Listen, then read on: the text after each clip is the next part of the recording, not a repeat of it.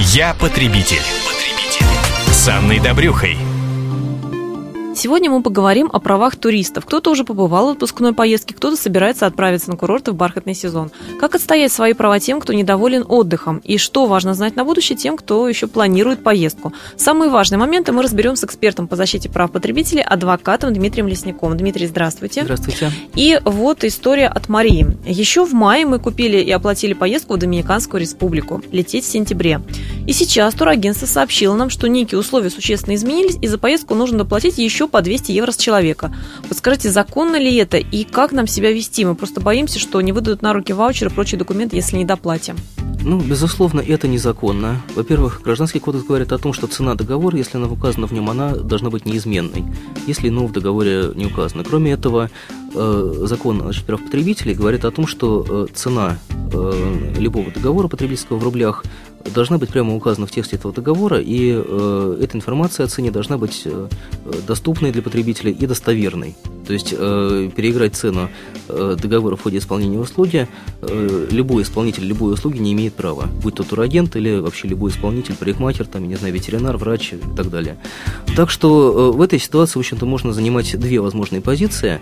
Э, либо жестко отказаться э, любой доплаты производить и настаивать на э, выдаче комплекта документов. А чем им можно, Дим, пригрозить? Потому что понятно, что если просто говоришь, ну дайте, хочу сюда немедленно, mm-hmm. то они могут отказать. Чем-то можно какие-то санкции? Ну, пригрозить понятно. Если нас отказываются отправить в тур, э, при этом получив деньги за него, это говорит о, о том, что туроператор спровоцировал недостаток услуги самостоятельно, причем, э, очевидно, существенный недостаток, который дает вам право отказаться от э, продукта. Поэтому в случае, если оператор будет упорствовать и дальше, вы имеете право на получение полной суммы, уплаченной в качестве аванса за этот продукт, э, имеете право на неустойку, исходя из 3% э, стоимости этой услуги за каждый день просрочки в возврате ваших средств, на э, возмещение всех убытков ваших, ну, в том числе расходы на юридическую помощь, на составление документов, на почтовую переписку и так далее.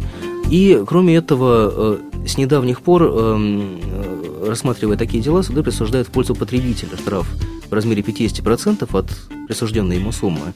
Это вот недавно сложившаяся практика, Э, буквально там месяц назад, да, и теперь потребитель вообще, э, ну, скажем так, более чем стимулирован к обращению в суд с иском к непосредственному исполнителю или продавцу.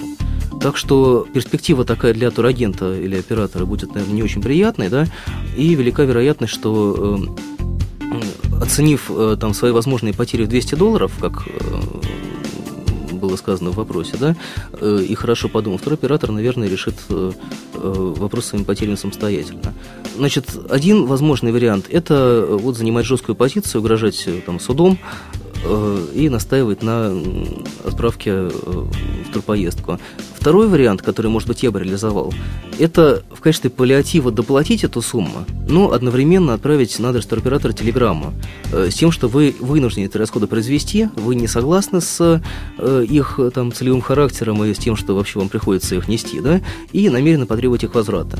Э, в таком случае для любого суда впоследствии вот эта ситуация будет очевидно понятна, как ваши вынужденные расходы, поскольку вы опасались того, что просто не получите документов, не сможете поехать в отпуск.